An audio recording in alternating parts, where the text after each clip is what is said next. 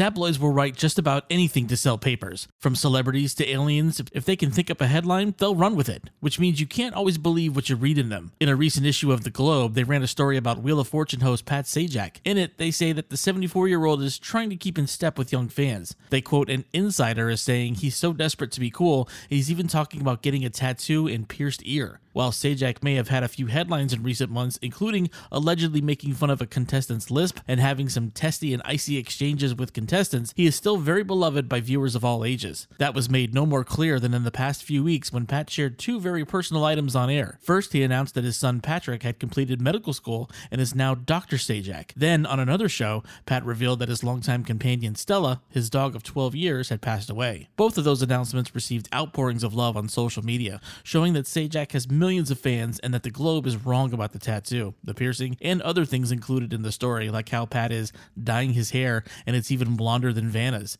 and that he is trying to be in tune with the younger fan base by learning the lingo and gestures. The article goes on to claim that Sajak feels he's got to compete with all those other daytime hosts, not just in the game show world, especially younger ones like Kelly Clarkson. However, in his 40 years of hosting Wheel of Fortune, Sajak has seen hosts of other shows come and go and hasn't needed any tattoos. And as he continues hosting, he still doesn't need any ink.